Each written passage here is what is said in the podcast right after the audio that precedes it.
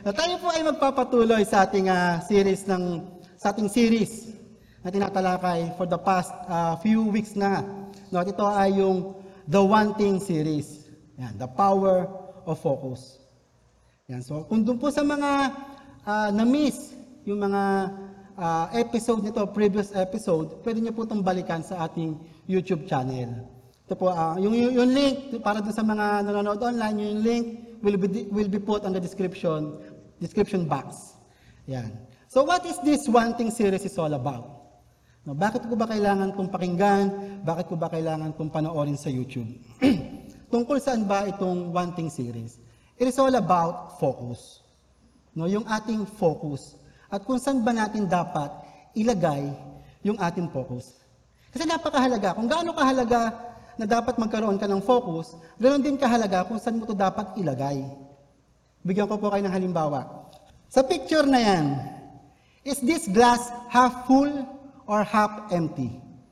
Ito ba ay kalahating may laman or kalahating kulang?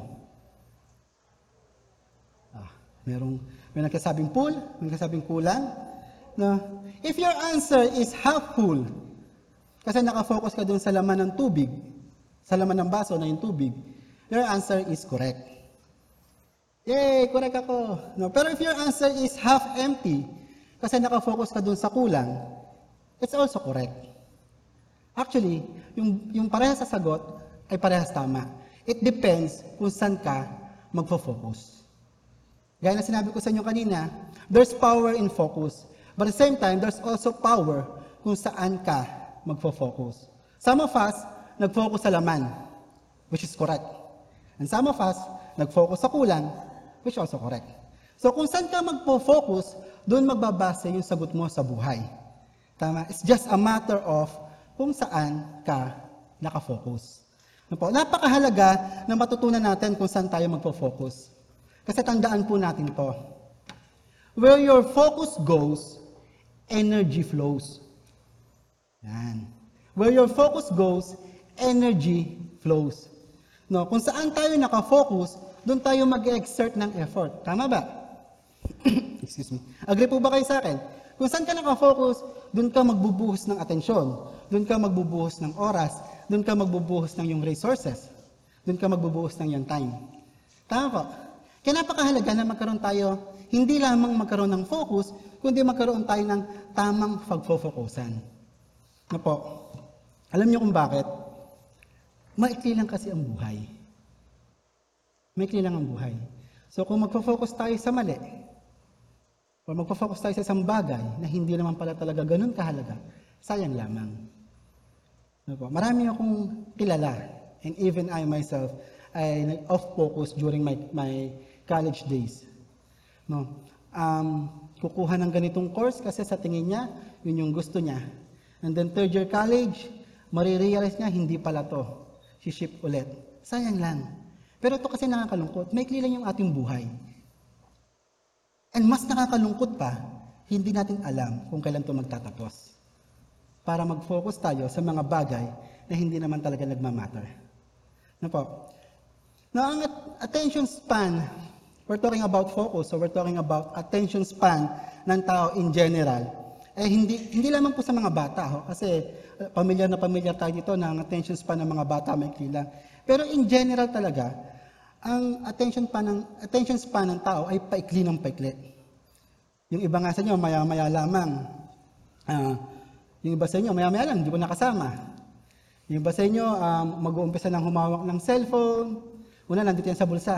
Pag ganan-ganan lang, hindi naman nagbabibrate, wala naman nagme-message. Mamaya, papasok na yan kami sa bulsa. Kukunin na. No? Mag-scan na ng Facebook. Yan. Magse-selfie ng palihim. Tapos imamay day. ATM at, at HTBC. Hashtag, daughter of God. Ingatan niyo yung my day niyo. Makikita ko kayo mamaya kung sino yon. Di ba? Ganun tayo na distract. No, nakakainip naman. Ma-check nga muna kung may nag-message. Hindi mo alam, na-distract ka na. No. Yung mga simpleng magbubukas dyan mamaya ng offline games kasi naiinip na. Hindi na na-appreciate yung kapugian nung nagpipreach. No? Kaya mag-games na lang. Palipas oras, Nagtataka ako ba't sa laki-laki ng sa kalaki-laking naik, dito mo pa naisipan magpalipas ng oras, no? Uh, ang attention span ng tao, paikli ng paikli. And scientific fact, may papakita po ako sa inyong picture. Ayan, ano po ito? Goldfish. Hindi po yan sinimo. So ayon sa study, ang goldfish ay may attention span na 9 seconds. After 9 seconds, yung ika-10 seconds, may possibility na ang goldfish, ma-distract na siya. So pwede mo siyang kausapin, hi, hello, hanggang 9 seconds lang. Sabihin mo na lahat ng gusto mo sabihin sa 9 seconds. Kasi sa susunod, hindi ka niya na maintindihan. Distracted na siya. Nakakatawa na ho. Pero now listen to this. Ayon sa isang web page, sa Digital Information World page, ang attention ng attention span ng tao, average, no, hindi po ito bata pinag-usapan natin. Attention span ng average man ay bumagsak ng 12 seconds noong year 2000. And noong 2015, bumagsak ito ng 8 seconds. Sa madaling salita, mas may focus pa sa yung goldfish. Di ba? Ayon po yan sa pag-aaral ng Digital World Information na yung attention span ng tao noong 2015 ay bumaba ng 8 seconds. So kung tayo ay mag-uusap, dapat may timer 8 seconds lang. Ano? Pero actually, meron kasi tayong maling ah, konsepto. No, minsan kasi yung dahil tinatanggap na natin na ang attention span natin ay maikli, we, we take it as normal. Na ang katotohanan naman, pwede mo namang pag-aralan mag-focus. Di ba? Pwede naman natin pag-aralan, pwede naman natin higitan yung goldfish kahit mga 10 seconds naman. Di ba? pwede naman natin siyang pag-aralan. Hindi natin pwedeng tanggapin na um, hanggang 8 seconds lang ako. Sabi mo nga sa katabi mo, kung, kung pwede bang sabihin sa katabi, huwag na lang kayo magtanggal ng mask.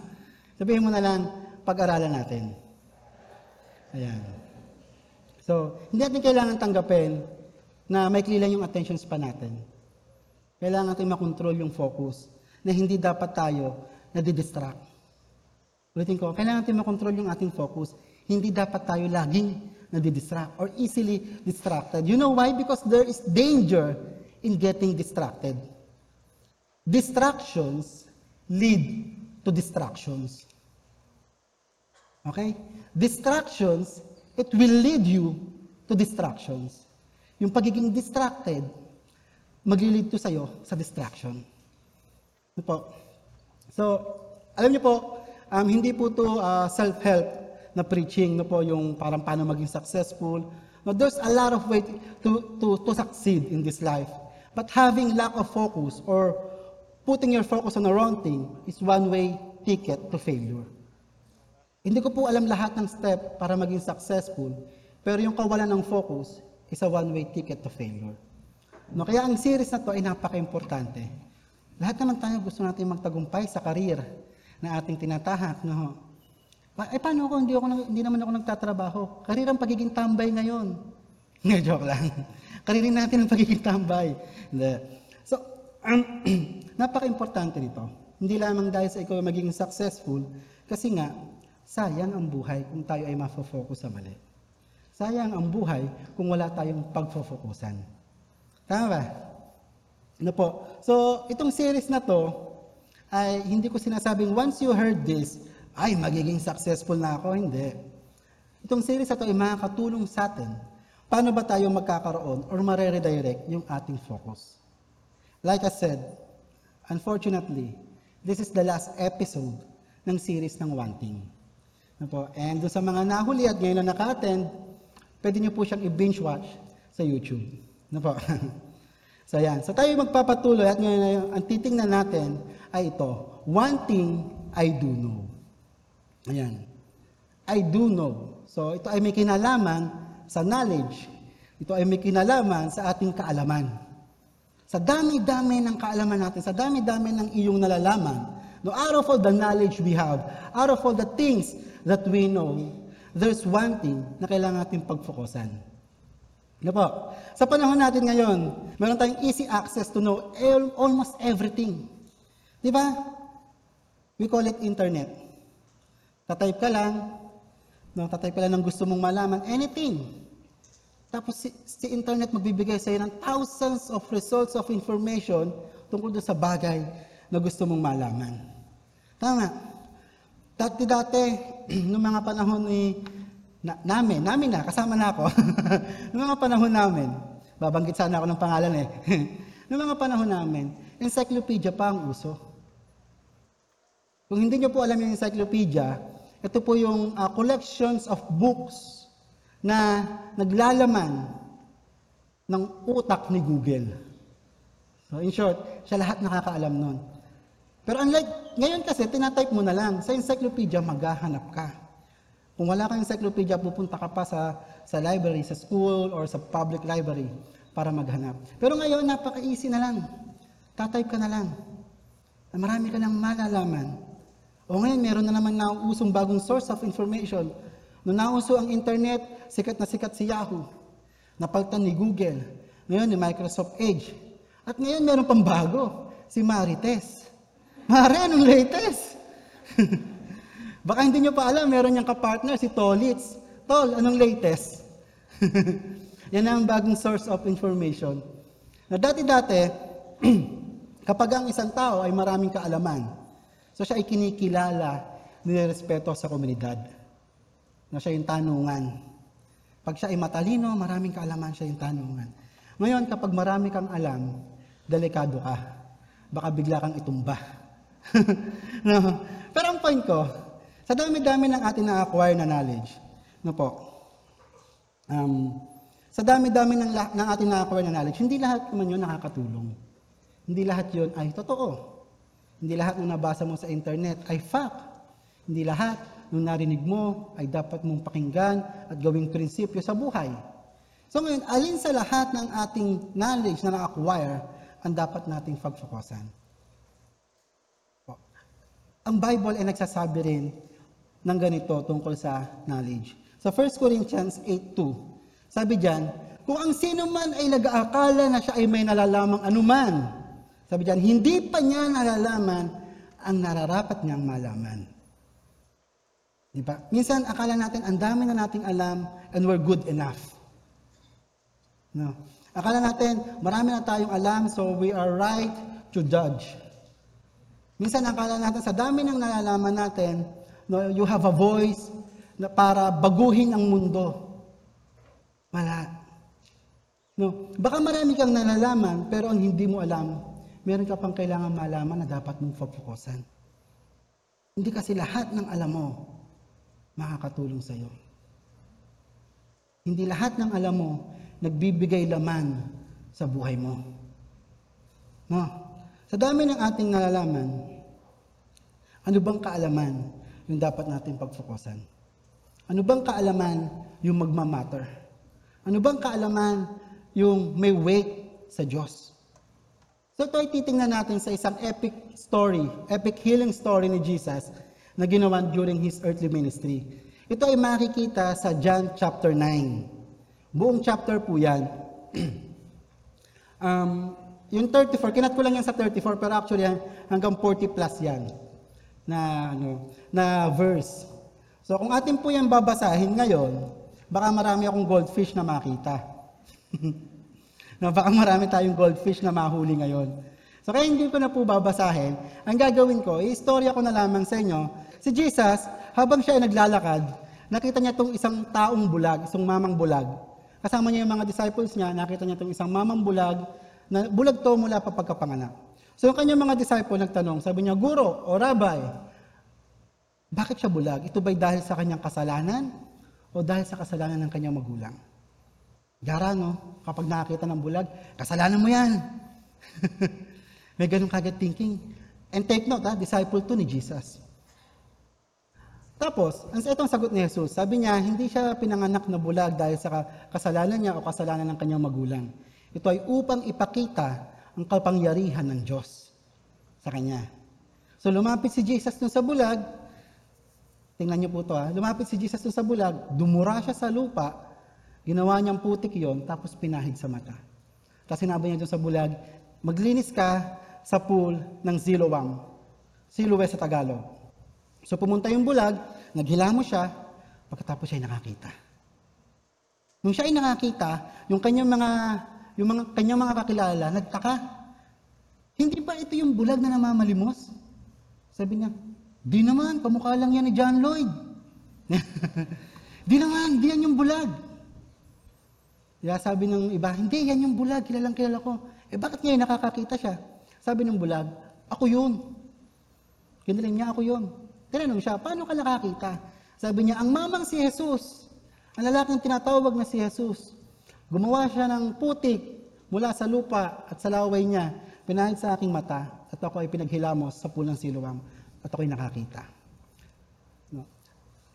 Pagkatapos ito, iniharap siya sa mga pariseyo, at dito na nagkaroon ng medyo mainitang discussion. Unang-una dahil ginawa ni Jesus ang pagpapagaling nung araw ng Sabat. No, tapos, pangalawa, medyo mainit na si Jesus sa mata ng mga ng mga pariseyo. So kaya ang ginawa niya, in-interview niya yung in-interview ng mga pariseyo yung bulag. Sabi niya, sino nagpagaling sa iyo?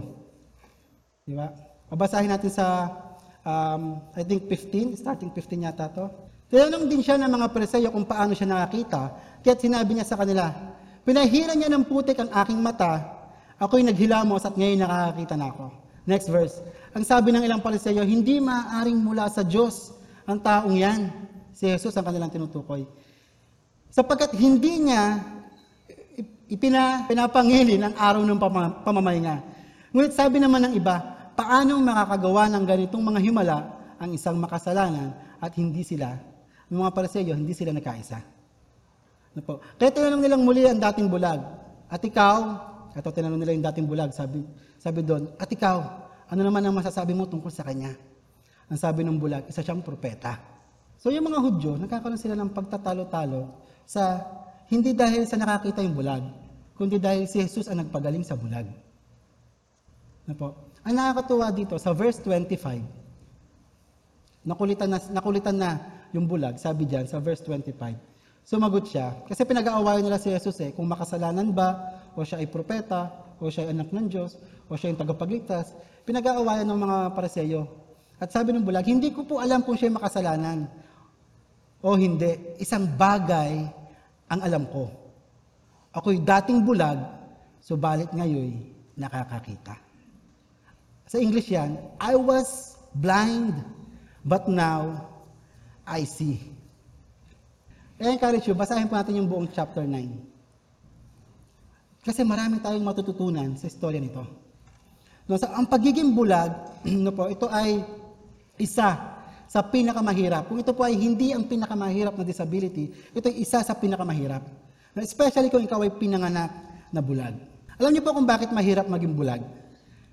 Lalo na kapag ikaw pinanganak na bulag. Kasi unang-una, wala kang idea ng anything na nakapaligid sa'yo. Diba? Ngayon, limbawa, pumikit ka. Alam mo kung ano itsura ng upuan kasi nakita mo na siya once. Diba? Pumikit ka. Alam mo itsura ng cellphone kasi nakagamit ka na. Pero yung pinanganak na bulag, wala siyang idea ng kahit na anong bagay sa kanyang paligid. Di po ba? So, kapag wala kang paningin, napakahirap kumilos. Kasi nga, hindi mo alam kung yung nakapaligid sa iyo eh. Sa panahon ngayon, nagkakaroon na tayo ng mga opportunity, nagkakaroon ng mga opportunities yung mga bulag na makapagtrabaho. Pero dati, wala. No. Um, if you're gonna, alam niyo kapag ka nagtanong, halimbawa, tatanungin ka, no, na meron kang mawawalang isang senses, or is, magkakaroon ka ng disability, what would it be? Siguro marami, kasama ako, hindi ko pipiliin na mawala ng paningin. Kasi napakahirap. Hindi ko kayang ma-imagine ang buhay ko nang wala akong paningin. No? Kasi ang totoo niyan, na-enjoy natin yung mga bagay-bagay kasi nakikita natin. 'Di ba? Na-enjoy mo yung pagkain bukod sa lasa, nakikita mo kasi ano yun, eh, nagde-develop ng appetite sa iyo kapag nakikita mo. 'Di ba? Na-enjoy natin yung yung mga bagay-bagay dahil ito nakikita natin yung damit. Kaya mo yun na-enjoy. Kasi nakita mo na maganda. Hindi nga lang bagay sa iyo, pero maganda. Di ba? yung bag, kaya mo yan binili kasi nakita mo maganda. and na-enjoy mo dahil nakikita mo. Di ba? Marami kang, marami kang ikukwento, binabalikan mong memory dahil yun nakita mo. Pero sa isang bulag na pinanganak, sa isang tao na pinanganak na bulag, wala siyang babalikan kasi wala naman siya nakita. No, kaya napakahirap na maging bulag. Alam niyo sa pagbabasa ko ng chapter 9, talagang naging grateful ako na meron akong paningin. Naging grateful ako, nagpasalamat talaga ako sa Diyos na Lord, salamat, meron akong paningin. Kasi napakahirap pala maging bulag. Gusto niyo ba malaman kung ano nakikita ng mga bulag? No. Sabi nila kasi, para malaman mo na um, kung ano nakikita ng bulag, pumikit ka lang. Sige nga po, pikit po kayo. Pikit po. Oh, wala matutulog, wala matutulog. akala, akala natin, yan yung nakikita ng bulag. Wala actually hindi po. Kasi pag pumikit kang ganan, lalo't may ilaw dito, may nakikita akong liwanag. Diba? Ang bulag, ni hindi nga nila masabing ang nakikita ko ay black kasi hindi nila alam ang black. It's total darkness. Nakikita niyo po ba yon? And kapag ka ang bulag ay, kapag ka ang isang, isang tao ay pinanganak na bulag, yung wala talaga siya nakikita, ever since, kahit pag, pag ikaw ay pumikit at meron liwanag dyan, alam mo na may liwanag kasi nakikita mo siya. Di ba? Nararamdaman mo siya. Pero ang bulag, kahit hindi niya alam, kahit ang liwanag. Kasi nga wala siyang nakikita ganito. Na, gusto niyo po bang makita eksakto kung ano nakikita ng bulag? Ito po. May nakikita po ba kayo? Yan po eksakto ang nakikita ng bulag. Wala. Wala. Di ba? Nag-expect ba kayo na may makikita kayong iba dyan? Wala. Eh, bulag nga eh. So kung may nakikita kayo dyan, wala kayo nakikita. Yan eksakto ang nakikita ng bulag. Wala. Ngayon, para mas maramdaman natin, ano po, kung paano mamuhay ang isang bulag. Meron pong isang short clip video na ano po to, simulation lang kung paano kumilos ang isang bulag. And I want you to feel it. No, pakiramdaman nyo, kung gusto nyo pumikit para mas maramdaman nyo, do it.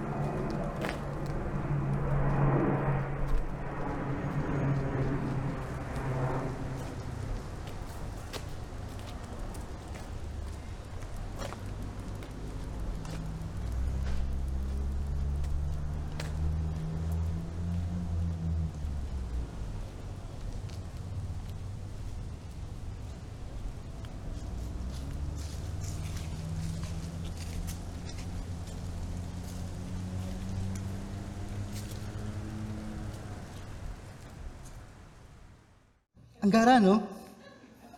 Parang ang suspense. Ano mangyayari? Kasi naghanap ka na makikita mo. Ano kayong susunod na mangyayari? Wala. Puro sound lang. Puro sound lang. Maglalakad sila, tatapikin lang nila yung gilid. Diba? Kung may dadaang sasakyan, maririnig lang nila, hindi nila makikita yun. Ganun ang bulag. And yun, I think it's just about two minutes or less ng pakiramdam ng isang bulag. Yung iba naghikab na. Boring, no? Pero ito, now why am I sharing this to you? For us to see kung gaano ka-hopeless ang sitwasyon ng isang bulag. It is so hopeless na wala siyang magawa. Kasi nga bulag siya eh, lalo nung panahong yon. Hindi siya pwede magtrabaho. Kasi pag nagtrabaho siya, kailangan pa niya ng sasama sa kanya, mag-aalalay sa kanya. Di ba? There's nothing much na pwede silang gawin kung hindi maupo at mamalimos. Ano po? Um, siguro ang bulag na to, sa kwentong to, dahil siya ipinanganak ng bulag, kung hindi ko alam kung ilang taon na siya. Pero possible, na sa tagal niya ng bulag, wala na siguro siyang inaasahang pagbabago. Ano pa magbabago? Di ba? Ano pang magbabago sa akin? Ito na yon, inaantay ko na lang na ako ay kainin ng uod. No? Anong iisipin mong pagbabago? Eh, bulag ka nga. Wala kang masyadong magagawa. Ito yung hopeless situation nung lalaking pinagaling ni Jesus. Does it sound familiar to you? No. Does it sound, sound familiar ba sa atin to? Yung pagka-hopeless? Kasi marami sa atin ang nakakakita, pero ang katotohanan ay bulag. Di ba ba? We may not be physically blind, but at some point in our lives, nung nagkaroon tayo ng hopeless situation, na hindi natin makita yung direksyon, na hindi tayo makapag-isip ng tama, na tayo ay parang bulag na nangangapa sa buhay. Amen. Agree po ba kayo doon? Nagkaroon tayo ng pag, na, nagkaroon tayo ng karanasan na wala tayong direksyon sa buhay para tayo naliligaw. Hindi mo alam kung ano yung gagawin mo. No? Ang unang problema ng isang bulag, alam niyo po kung ano? Ay yung inavigate yung kanyang sarili. Ikilos, ano ko, kakanan ba ako, kakaliwa ba ako, baka may mabundol ako, baka may mabangga ako, o baka maipit ako. Hindi niya alam. At at some point sa ating buhay, hindi natin alam kung paano tayo magdedesisyon. Some point sa ating buhay, tayo ay nalig- naliligaw. Gawin ko to, mali. Gawin ko yon mali. Na mag-business ako, sablay. Magtrabaho ako, fired out. Ano ba? At some point, para tayong bulag. At some point ng ating buhay, hindi natin maunawaan yung nangyayari sa atin. Hindi natin makita. Di ba? Lord, bakit ako nakakaranas na nito? Hindi mo makita. Hindi natin makita, hindi natin maunawaan. Ano po? At some point ng ating buhay, namuhay tayo sa darkness. Malayo sa Diyos. Ngayon tatanungin ko, minsan ka na bang nabulag? Minsan na ba tayo nabulag? Sa totoo lang ako po, hindi lamang minsan. Maraming beses. Ano po? Ito po nakakatuwa. So, John chapter 9. Ayan. Sa John chapter 9 verse 1, sabi diyan, sa paglalakad ni Jesus, nakita niya ang isang lalaking bulag mula pa na ipinanganak. Ito po ang isang maganda. And I want you to listen to this. This guy is not looking for Jesus. He was just sat there. Naupo, nakaupo lang siya doon, namamalimos. Hindi niya hinahanap si Jesus. And yet, Jesus found him. Amen. Alam niyo po, maraming pinagaling si Jesus na bulag. Isa dito si Bartimeus. Si Bartimeus, ang eksena nito, nalaman niyang paparating si Jesus. So nagpabida siya, "Eh, ah, Jesus, anak ni David! Tinawag niya si Jesus. Alam niya kasi na nagpapagaling si Jesus. So siya, sumigaw siya, Jesus, anak ni David, kahabagan mo ako. So nung nakuha ni- niya yung attention ni Jesus, lumapit siya. Tinanong niya, Bartimeus, anong gusto mo? Gusto ko makakita. Pinagaling siya ni Jesus. Wow, ang gandang story. But this one is different. This blind man was not looking for Jesus. And yet, Jesus found him. Amen. Meron bang connection sa'yo? May mga times sa buhay natin na we're too lost at hindi natin hinahanap ang Diyos. And yet, you're here. Praise God. Amen. Minsan sa buhay mo, ayaw mo na maging kristyano kasi pressure lang yan. Kailangan maging mabait ako. And yet, you're here. Amen.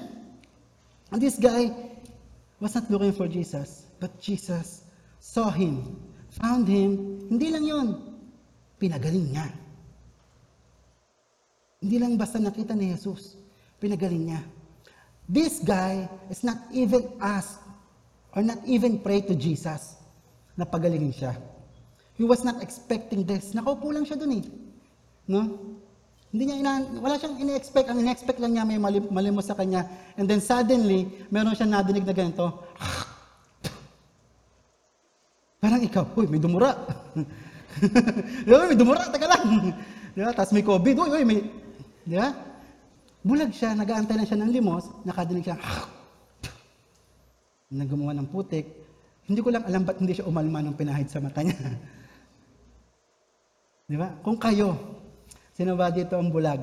Dudura po ako dito, lapit po kayo. Papayag po ba kayo na lagyan ng, ng laway ang inyong paningin, ang inyong mata? Ano po? Pero kasi, will it matter kung pahidan ako ng putik o hindi? Magbabago ba yung sitwasyon ko? Or bulag pa din ako? Ano po? This man, he was not expecting this at all. Kasi nga, hindi naman siya nagpe-pray. Wala naman siyang, hindi naman siya sumisigaw ng, Jesus, pagalingin mo ko. So wala siyang inaasahang pagbabago talaga. And yet, dumating si Jesus. Alam niyo po, sa mga panahon hindi natin inaasahan, sa lowest point ng ating buhay, no po, doon natin may encounter si Jesus. And this is so wonderful. Not your lowest point, maraming tao ang magre-reject sa'yo kasi wala ka ng pakinabang, wala ka na raw pakinabang, and yet, may encounter mo si Jesus ang magbibigay ng bagong halaga sa'yo. Amen? This man, this blind man, iniiwan na lang siya doon. Iniiwan na lang siya sa sulok para mamalimos. Pero nung dumating si Jesus, binigyan siya ng paningin. Nagkaroon siya ng bagong halaga. Amen. Have you been blind? Kasi ako po, hindi lamang isang beses. Hindi lamang isang beses. And glory to God na kahit na nasa darkness, siya yung nagbibigay ng liwanag. Totoo po yun. Hindi po religious cliche. Mga kapatid, mga kaibigan, ah, kakilala, kabaryo, katang, totoo po na si Jesus ang liwanag. Hindi po to religious cliche. Hindi po to religious doctrine. Totoo po. Marami nang binago ang Panginoong Yesus na from darkness ay dinala niya sa liwanag. And isa po ako doon. Ano po? Ngayon, ang tanong ay ito, have you encountered Jesus yet? Well, kung hindi, good news. You're in the right place. Mamaya dadaan siya dyan. Mamaya, ma- mararanasan natin siya. No? Kung hindi mo pa na-encounter si Jesus, do not lose hope. No, Pwede, pwede mo kasing isipin na, Kuya Bob, suko na ako. Ang tagal ko ng problema ang asawa ko, hanggang ngayon hindi pa nagbabago, may apo na kami. O pwede mong sabihin na, yung anak ko, ah, nag-aaral pa, adik na. Ngayon, hindi na nga nakatapos ng pag-aaral, may pamilya na, adik pa rin. Tatanungin mo ako, kailangan ko ma-encounter si Jesus? Di ba? Tatandaan niyo po to, ang sitwasyon ng bulag, mula pagkapanganak. Ni hindi siya nakalasap ng kahit anong ginhawa. Kasi mula pagkapanganak. So ang message nito is, do not lose hope. Guys, do not lose hope, Jesus will find you. Amen. Huwag kayong mawawala ng pag-asa kung saan man po kayo nakaupo. No po, because Jesus is going to find you. Sinabi niya yan. Sabi niya, kaya niyang iwan ang 99 para hanapin ang isa. Amen. Nagawa nga niyang iwanan yung trono niya sa kalangitan para tayo ay makanyang matagpuan. Amen. So do not lose hope. Gano'n man kabigat yung ating sitwasyon, kayang-kaya kang hanapin ni Jesus. Amen. So sa dyan, ah, chapter 2, tingnan natin to. Sabi niya, tinanong siya ng kanyang mga alagad, Rabbi o Rabbi, sino po ang nagkasala at ipinanganak na bulag ang lalaki ito? Siya ba o ang kanyang mga magulang? Nakakatuwang isipin na ang pananaw ng mga tao na kapag may masamang nangyayari sa buhay ng isang tao, na ito iniisip kagad nila na kasalanan niya yan. Oh, deserve. Di ba? Deserve. Di ba? Yung pagkakamali, no, lagi na tayo doon naka, lagi tayo nakatuon doon, lagi tayo nakatuon sa blame game. No? Ito yung mga linyang sikat na sikat ngayon. Kahit na anong nangyayari, ang linya ay ito. Kaka-cellphone mo yan. Di ba? Di ba? Na, na aksidente sa motor, ayan, kaka-cellphone mo yan. Di ba? lagi tayo naghahanap ng masisisi. In short, lagi tayo naghahanap ng kaka-cellphone mo yan. Di ba? Tinitingnan lagi natin na merong dapat sisihin sa unfortunate things na nangyayari sa ating buhay. Ah, karma yan. Tingin ko karma yan. Masama kasi ugali niyan eh. Sumapang kasi magulang yan. Sinamsam na lahat ng kayamanan dito. Kaya karma yan. Dapat lang yan sa kanila. Di ba? Makakita tayo ng, bakit kaya nangyari sa kanya? Hindi, okay lang yan. Kaya na-stroke. Kasi hindi yan marunong tumulong nung malakas pa. O ayan, di na-stroke. Akala natin ganun lagi yung buhay, no? Akala natin ganun yung prinsipyo ng buhay. No? Um, bakit kaya, bakit kaya nagkakaganto to? Bakit kaya, ang gudo-gudo naman ng buhay? No, bakit kaya naging addict yung anak niya? Eh paano? Galing sa nakaw yung pera. Di ba magsisisihin talaga tayo? Lagi tayong may ganun. No? Lagi nating nilalabelan yung mga mistake na nagagawa ng ibang tao at binabox natin sila doon. No po? Minsan, um, yung mga anak-anak, ay lahi kasi yan ng mga homewrecker eh. Di ba? Ano yung inaasahan mo dyan? Lahi na magnanakaw yan. Di ba? Ay, si Kanto nasaksak sa ganun. Eh, paano? Lahi ng matatapang yon Sugod na sugod, kahit wala naman sa lugar. Di ba? Binabox natin doon. Di ba? Tapos, eh kasi po kami, pasensya na po, lahi lang po kami ng mga pogi at magaganda. So, okay lang na i-box nyo po kami doon. Di ba? Pero ang kalimitan, marami tayong ganyang kaisipan. Di ba? Huwag na po tayong mag-deny na parang, uy, di ako yun, siya lang yun. High school pa lang, train na tayo dyan. High school pa lang po ako, marami na po ako nakitang ganyan. Ako po mismo, marami. Sa mga unfortunate events na nangyayari sa ating, unfortunate things na nangyayari sa ating buhay, ito ay para sa kaluwalhatian ng Diyos. Pero hindi natin nakikita yon. Ang nakikita natin yung maling ginawa ng tao. Yun nga, deserve. Di ba? Deserve. Lagi tayo naghahanap ng taong masisisi. Ito pa, isa malupit. Minsan hindi mo na kailangan ng maninisi sa'yo. Minsan ikaw na mismo sisisihin mo sarili mo. Di ba? Kapag ka may pangit na nangyari sa'yo, ang tanga-tanga ko kasi. Ang rupok-rupok ko kasi. Di ba? Sinisisi mo na yung sarili mo. Tinatanong mo yung sarili mo, anong kasalanan ko? Bakit ako nagkaganito? Di ba? Ano nangyayari sa buhay ko? Ba't ako nagkaganito? Anong kasalanan ko? Sinisisi mo na. Sabi mo, hindi ako masamang tao, Lord, pero ba't ako nagka-cancer? Akala natin lagi, grading system, pag maganda ka, maganda ang mangyayari sa buhay mo. Pag magaling ka, no, marami kang alam, maganda ang mangyayari sa buhay mo. Pag medyo masama ka ng konti, may konting kamalasan. Di ba? Nung high school ako, nung high school po ako, mayroon akong pananaw na ganito. Ah, minsan, may araw na takot akong lumabas. Dahil alam ko may kasalanan ako. Feeling ko mamamatay ako pagka ganun. Kasi nga, grading system yung thinking natin. Kapag mabuti ka, may magandang mangyayari sa'yo. Di ba? Kapag maganda, gising mo, or kapag nagmura ka, pagkagising mo pa lang, depende doon yung mangyayari sa'yo. No, Pero when in fact, ito ay para sa kaluwalhatian ng Diyos. Karamihan sa mga nangyayari sa buhay natin, ito ay para sa kalu- kaluwalhatian ng Diyos. Alam niyo ang good thing about the Lord? He's not like us. He's not playing game. Kasi kung mag, magbe-blame siya, He's not playing the blame game. Kasi kung magbe-blame siya, tama-tama na tayo dapat sisihin. Di ba? Ang tatanong ka, Lord, ba't nangyayari sa akin ito? Sabihin sa'yo ni Lord, hindi ba? Di ba dapat lang naman na mangyari sa'yo yan? Di ba nagsinungaling ka? Di ba nagnakaw ka? Di ba nangupit ka? Di ba niloko mo yung asawa mo? Tapos tatanungin mo ako, ba't nangyayari sa'yo yan? Di ba? Kung, kung puti na lang ang Diyos ay hindi ganun. Wala siya sa blame game. Sabi niya sa John chapter 9 verse 3, sabi diyan, ipinanganak siyang bulag, hindi dahil nagkasala siya, o nagkamali siya, o nagkamali ang kanyang magulang. Ito ang reason, kundi upang mahayag ang kapangyarihan ng Diyos sa pamamagitan niya. Nagkamali ka para malaman mo na Diyos ang kailangan mo. Bumagsak ka para malaman mo na kaya kang iangat ng Diyos. Nagkasakit ka para malaman mo na ang Diyos ay nagpapagaling. Naging adik ka para malaman mo na ang Diyos ay nagpapalaya. Amen.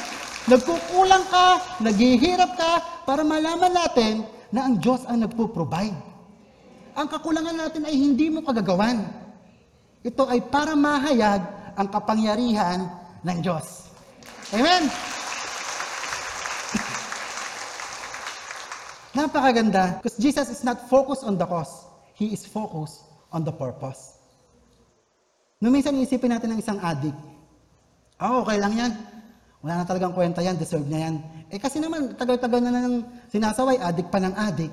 Pero si Jesus, nakafocus siya sa purpose. Ang addict na to ay magiging pastor. Si Pastor Arnold. Ang addict na to ay magiging kanang kamay ng pastor. Si Tatay Manor. Di ba? Nakafocus siya sa purpose. And same thing sa atin. Ano man yung pagkakamali natin, ano man yung pagbagsak natin, tatandaan natin itong lahat. Kasama ako. Na ang Diyos ay may purpose sa'yo. At dun siya nakapokus. Amen? Hindi sa ating pagkukulang, kung hindi sa layunin niya sa'yo. Amen? Kulang at kulang ka talaga. Hindi ka magiging perfecto. You know why? Because you need Jesus. You need Jesus. Kasi kung ikaw, kung kaya mo lang, hindi mo nakakalanganin si Jesus. Kaya sadyang kulang ka. Sadyang kulang ang asawa mo dahil hindi pwedeng siya yung maging Jesus ng buhay mo. Sadyang kulang ang anak mo dahil hindi pwedeng siya yung maging Jesus ng buhay mo. Sadyang kulang ang iyong mga magulang dahil hindi pwedeng si Jesus, hindi pwedeng sila yung maging Jesus ng buhay mo. Sadyang kulang ang buhay dahil si Jesus ang kukumpleto nito. Amen?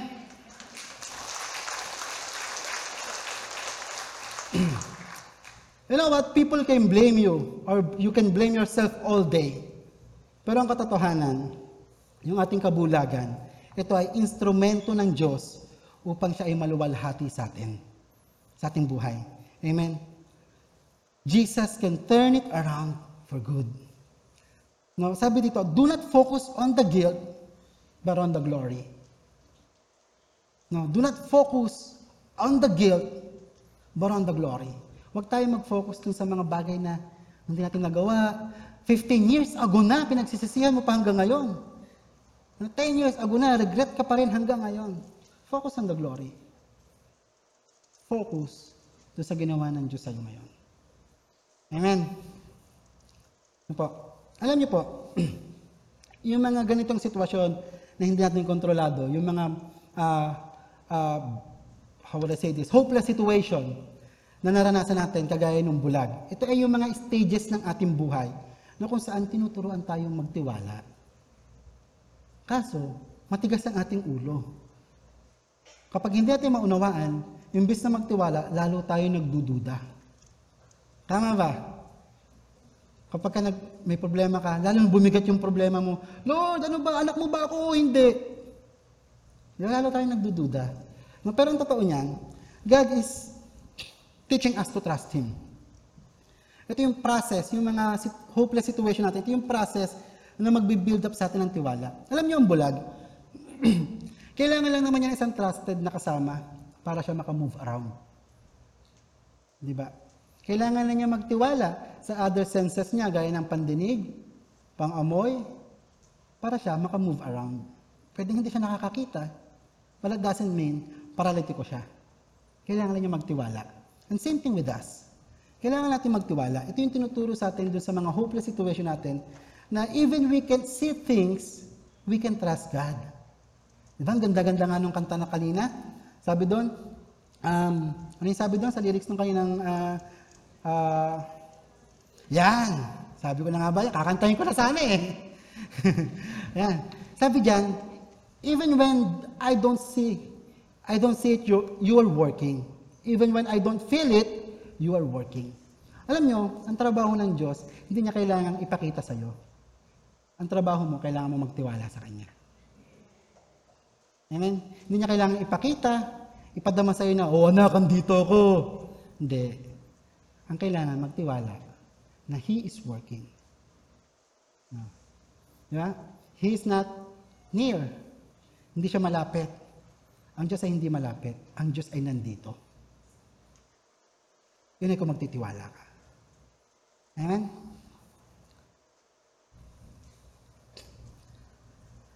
Tignan niyo po,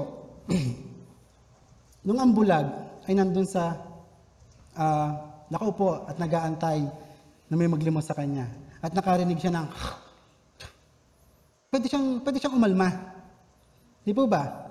Kung kayo yon, baka gaganon kayo pag lalo't naramdaman nyo na nilalapit na sa inyo, Naamoy nyo na yung halimuyak ng laway. No, pwede kayong umalma. Pwede kayong mapaatras o kaya may tungkod naman kayo, manghampas kayo doon. Di ba? Pwede naman yun eh. No? Pero itong bulag na to, hindi niya ginawa. Diba? Alam niyo po yung nagantay lang siya ng gagawin sa kanya. Pinahid sa kanya kahit hindi niya alam kung ano yon. Ito nakakatuwa. Sinabihan siyang mag-ugas. Siguro kahit naman ako pahira, kahit di mo ako sabihan mag-ugas, mag-uugas ako. Sinabihan siya mag-ugas sa isang specific na hugasan. sa Pool of Siloam. Alam niyo ang ginawa ng bulag? Without any question asked, sumunod siya. Hindi niya sinabing, bakit? Ba't ko gagawin yan? Anong purpose? Ba't mo ako dinuraan? Ba't ako pupunta ron? Ito yung malapit na hugasan. Bulag na nga ako, lalayo pa ako. Hindi siya nagtanong. Hindi niya tinanong, sino ka? Ba't mo ako inutusan? Na hindi mo ako binigyan ng kailangan ko eh. Nang lilimos ako dito, hindi mo ako binigyan ng pera, dinuraan mo pa ako. Hindi siya nagtanong ng ganun. Alam niyo, meron doon sa bulag, nagtiwala siya. Meron siya tiwala. Hindi rin naman sinabi ni Jesus na pumunta ka doon para ikaw yung makakita. Kasi kung sinabi niya yon, ay dali-dali yon. Kasi meron kang uh, magigain. Pero ito, wala naman sinabi. Ang sinabi lang sa kanya, maghilamos ka doon. Sumunod siya. Meron siyang tiwala. Meron siyang trust kahit na hindi niya naiintindihan. Meron siyang trust kahit hindi niya nakikita yung sitwasyon. Meron siyang pagtitiwala kahit na nasa gitna siya ng paghihirap. Amen. And ito yung gusto ng Diyos sa atin. Hindi man tayo bulag physically, pero dumadanas tayo ng hopeless situation, ang hindi mawawala sa iyo ay yung tiwala mo sa Diyos. Agree ba kayo? Agree ba kayo? Amen. Sa Proverbs, verse, chapter 3, verse 5 to 6, sabi diyan, Trust in the Lord with all your heart, and lean not on your own understanding. In all your ways, acknowledge Him, and He shall direct your paths. Trust in the Lord with all your heart. Acknowledge Him. Uh, in all your ways, acknowledge Him. No kalimitan, yung mga katagang uh, pinagkakatiwala ko na lang sa Diyos. Yung mga ganun, umaasay ng positive na result. Kumbaga, malaki ang chance na positive yung result niya. Nasasabi niya yun, may magandang mangyayari, pinagkakatiwala ko na lang yan sa Diyos. Diba? Pero kapag dumating na yung tunay na pagsubok, yun ang hindi natin masabi. Yun ang mahirap sabihin. Kasi minsan, ang ginagawa natin, kinukontrol natin yung sitwasyon. We're trying to control everything. Di ba? Parang kinokontrol natin. And, ito yung nais ng Diyos na, na makita natin. Ang bulag kasi, hindi niya kayang kontrolin lahat. Ang meron lang talaga siya magtiwala. And same thing with us. Na in a situation na hindi mo maintindihan, hindi mo makita ang direksyon o ang ginagawa ng Diyos, all you need to do is to trust God. Kahit makadinig ka pa ng na, trust Him. Amen? Alam niyo po, meron akong isang trivia ang sasabihin sa inyo. Alam niyo po ba, mula sa Old Testament, mula pa ng Old Testament, o, sino pamilya ng Old Testament? Huwag kayong tumingin sa matatanda, hindi yan yun. Old Testament sa Bible. Mula pa ng Old Testament sa Bible, hanggang ngayon, o hanggang nung panahon ng New Testament, alam niyo ba na walang ibang nagpagaling ng bulag kung hindi si Jesus? Yung mga propeta, pinagaling nila ang lahat ng uri ng sakit. Si Elijah, nakabuhay siya ng patay. Yung buto ni Elisha, nakabuhay ng patay. No, nakapagpaulan ng apoy, nakapagpagaling ng may sakit. Pero wala ni isang propeta ang nakapag-restore ng paningin. Walang isang propeta ang nakapagpagaling ng bulag. Walang isang propeta ang nagbigay liwanag sa isang madilim na mundo. Only Jesus. Amen. So, dito, ang kailangan talaga natin, si Jesus. Si Jesus. Sa time na ikaw ay nabubulag at hindi mo nakikita, si Jesus lang ang nagbibigay liwanag. And sinabi naman niya yun eh, I am the light of this world. Amen. No, only Jesus can heal blindness. Alam niyo po, nung ang bulag na to ay gumaling, yung mga kasama niya, yung mga nakapaligid sa kanya tuwing namamalimos siya, nung siya ay nagkaroon ng paningin, hindi makapaniwala. Tinan niyo, imagine this. Um, nagkaroon lang naman ng paningin, hindi na agad nakilala. Di ba?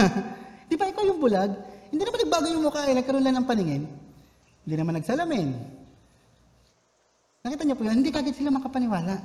Hindi nila matanggap na ang isang bulag ay, ay um, makakakita. Na hindi nila mapaniwalaan na ang isang kagaya ng taong pinanganak na bulag ay makakita. para bang napaka-imposible. Even yung mga pariseyo, we, we, they are the religious leader. So parang nag-expect ka na kahit pa paano maniniwala to at sabihin, eh wala namang imposible sa Diyos. Pero hindi, hindi sila naniwala. Nagduda sila, talaga bang ikaw yung bulag? You know why?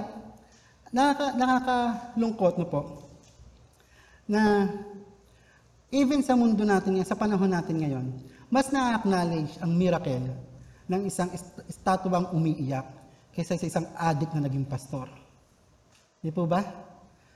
Nakakalungkot na ang miracle na kinukonsider natin ay kapag ka ang ah, puno ng saging ay naghugis Kristo. Wow, it's a miracle! Kaysa sa isang mamamatay tao, nagbago ang buhay. Natin ma-acknowledge yun. Pero kapag ang isang statwa, umiyak ng dugo, wow, it's a miracle! It's a work of God! Pero ang isang tao nagbag, nagsisi, nagbagong buhay, we, hanggang kailan magbabago yan? Ay, nako, isang buwan lang yan. Pa-attend-attend pa ng church. Eh, kasi may libreng pagkain doon. Hindi natin mapaniwalaan. Mas papaniwalaan mo ang isang kahoy na lumuluha kaysa sa anak mo na nagbagong buhay. Mas papaniwalaan mo ang isang ah, isang silhouette na parang si Kristo kaysa sa asawa mong nagbabagong buhay. Tama ba? And the same thing sa storyan to. Hindi nila mapaniwalaan na yung bulag nakakita. Hindi nila ma-accept na ito ay gawa ng Diyos. Parang sa atin, ano? Hindi natin ma-accept. Hindi natin ma-accept na yung pagbabago ng buhay ito ay gawa ng Diyos. Mas papaniwalaan mo pa yung mga spiritual things. Mas papaniwalaan mo pa yung mga ghost, mga nang ghost, na kesa sa pagbabagong buhay na ginagawa ng Diyos. Nakakalungkot. Ano po?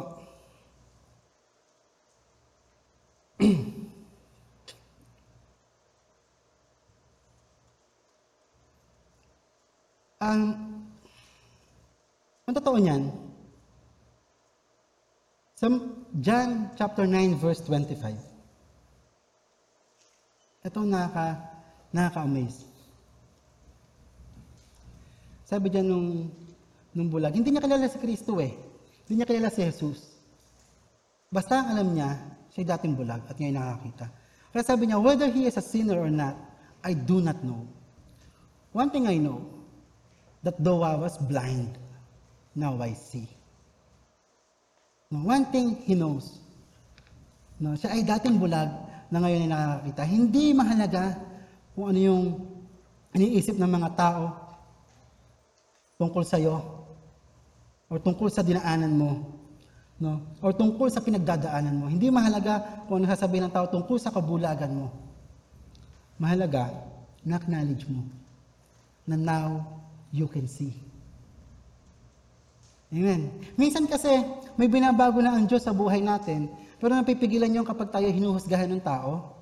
Di ba? Minsan kasi hindi ka na naman talaga babaero o sugalero o manginginom, pero kapag ka binansagan ka na, ayan, hindi yan, hindi yan kayang patumbahin ng alak. Natitisod ka at bumabalik ka. Mahalaga ma-acknowledge mo na, now I can see. Oh yes, dati akong ganyan, but now I can see. Di ba? Kasi talaga totoo naman eh. Walang ibang magbabalik sa iyo sa dati mong pinanggalingan kung hindi ang kapwa mo. Kasi kung si Jesus ang magbabalik sa iyo sa dati mong pinanggalingan, hindi na siya na tayo na isasama sa heaven. Walang ibang magbabalik sa iyo, magpupul sa iyo pababa, kundi ang kasama mo. Pero ang mahalaga, masabi mo to, that now you can see. Now, ang tanong, nakikita mo na ba talaga? Di ba? Minsan kasi, nililimitahan natin yung pagkilos ng Diyos doon sa pangunawa natin. No, gaya ng sinabi ko sa inyo, ang kaya mo lang i-accept na miracle kapag ka ang isang statue ay lumuluha ng dugo. Other than that, hindi na miracle yun. Nakabase ka sa pangunawa mo. Pero ang Diyos, we cannot limit God. No, God's work is not limited or based on what we know. Kaya sabi nung nung ah, nung bulag, sabi nung bulag, hindi niya kasi kilala si Jesus eh. So wala siyang pinagbabasihan ng kanyang alam. Hindi niya binabase sa kung sino si Jesus o hindi niya binabase kung ano yung pagkaunawa niya kay Jesus. Ang sabi niya, hindi ko alam, basta ang alam ko, dati akong bulag. Pero ngayon, ako, nakakakita na. Malapit na po tayo magtapos. At sa ating pagtatap, bago po tayo magtapos, meron po akong gustong idagdag sa inyo sa sitwasyon ng bulag na to. Ano po? Alam niyo po, na nung ang bulag na to ay hiniharap sa pariseyo, may dalawang possibility kung bakit siya hinarap. Kung bakit, kasi di ba, naki, meron po kasing pinagaling si Jesus, at nung gumaling yung, yung, yung sakit ng, ng tao, ang sabi niya, pumunta ka sa mga pariseyo, ipakita mo na ikay malinis na. Natatandaan niyo po yan? O kung hindi niyo po natatandaan, nasa Bible po yon. Basa-basa lang din po tayo. Ano po? So, nandun yun. Sinabi, in instruction ni Jesus, yung, yung, yung may sakit na, sige, magpakita ka sa pariseyo dahil ikay malinis na. But this time, hindi siya sinabihan. And yet, iniharap siya sa pariseyo. For two possible reasons. Una, um, dahil nga si Jesus yung nagpagaling sa kanya. And alam naman natin, mainit yung mata ng mga pariseyo kay Jesus. So, yun yung unang reason. Pangalawa, alam niyo po sa Jewish culture, sa culture, sa mga Hudyo, no po, um, kahit ikaw ay naandun sa loob ng kanilang compound or ng community, basta ikaw ay may disability, hindi ka, ano ka, ine- ine-exile ka o ine-excommunicate ka. Hindi ka kasama. Hindi ka kasali sa mga kasiyahan, hindi ka kasali sa festival, hindi ka kasali, kasali sa mga birthdayan, nakabukod ka. Kasi nga, tin- tinatrato ka nila na imperfect and meron kang karumihan. Which is instruction, instruction din ng Diyos ng Old Testament. So kaya sa culture nila, kapag ikaw ay meron disability, automatic, lahat ng may disability magkakasama. And kayo ay marumi sa komunidad. Parang ganon. Ngayon itong bulag na to, dahil pinagaling na yung kanyang disability, siya ay kumpleto na, so dapat humarap siya sa mga pariseyo para tingnan kung siya ba ay tatanggapin na ng komunidad. Kasi nga, kumpleto na siya. Tama, nagigets niyo po? Alam niyo po, tinan niyo po, nakakatuwa. Papaikliin ko na lang po. Itong bulag na to, meron siyang ah, ah, yung chance of his lifetime na pwede siyang ma-accept ng community na matagal niya nang nilolong. Kasi matagal na siyang excommunicated ng mga Hudyo dahil siya bulag. Ngayon siya ay nakakakita na, pwede na akong tanggapin. Pwede, niya, pwede na akong sumama sa inyo. Pwede na akong pumunta sa templo. Pwede ko na makasama yung pamilya ko kapag ka may pista. Di ba? Nung hinarap siya sa mga pariseyo, pwede niyang gawin yon. Pero ito ang catch. Dapat niyang hindi i-acknowledge si Jesus. Kasi kapag in-acknowledge niya si Jesus, i-excel siyang muli ng mga pariseyo. And guess what? This blind man stood up for his faith. Eh ano kung i-reject niyo ako? Ito ang totoo. Jesus healed me. Di ba? Pwede naman niyang sabihin na, ay hindi, hindi ko alam kung ba't ako gumaling, basta hindi si Jesus. welcome siya sa community. Na matagal niya nang inaasam. Pero hindi yun ang kanyang ginawa. Tinayuan niya yung katotohanan. Tinayuan niya yung kanyang pananampalataya. Tinayuan niya yung kanyang experience with Jesus. He stood up. I am blind. Pero ito yung maganda doon. Hindi siya nanatili sa I am blind. Sabi niya, now I see. Amen. Nireceive niya yung grace of God. Hindi niya dininay yon kapalit ng acceptance o, o rejection ng mga tao. Ano po? In this passage, makikita natin, in this story, makikita natin yung, yung grace ng Lord, it shows no partiality. Ano po? Yung mga tao, ine-exile yung mga may disability, pero yung grace of God, sila ay nakaka-experience, yung may mga kulang sa buhay, yung may mga disability, yung may mga sakit, sila ay nakaka-experience ng grace of God. Kasi ang grace of God, it shows no partiality. No? Know this, the grace of God is available to everyone. And when I say everyone, it includes yourself. Huwag mo sabihin para sa kanila yan. Para sa iyo din yung grace of God. Mga kapatid, malapit na po tayo magtapos.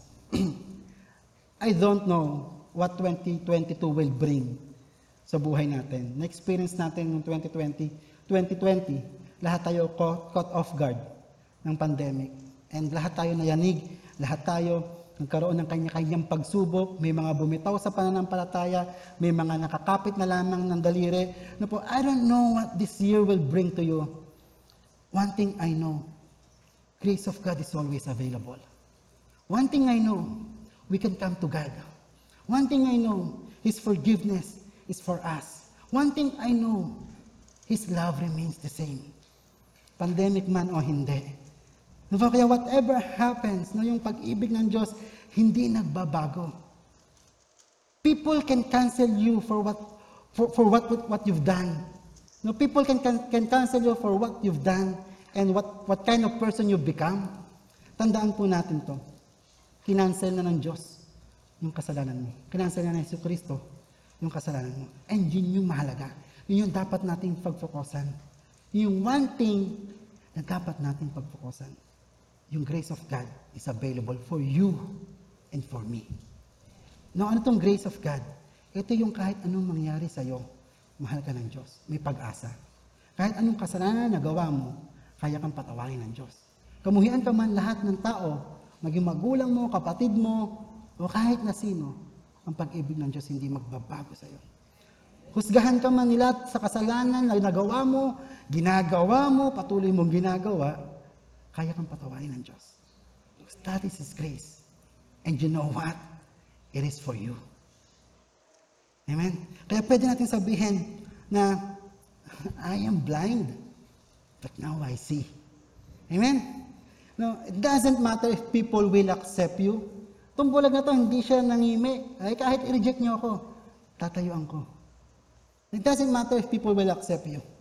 What matters is you stand on what you know. I was lost.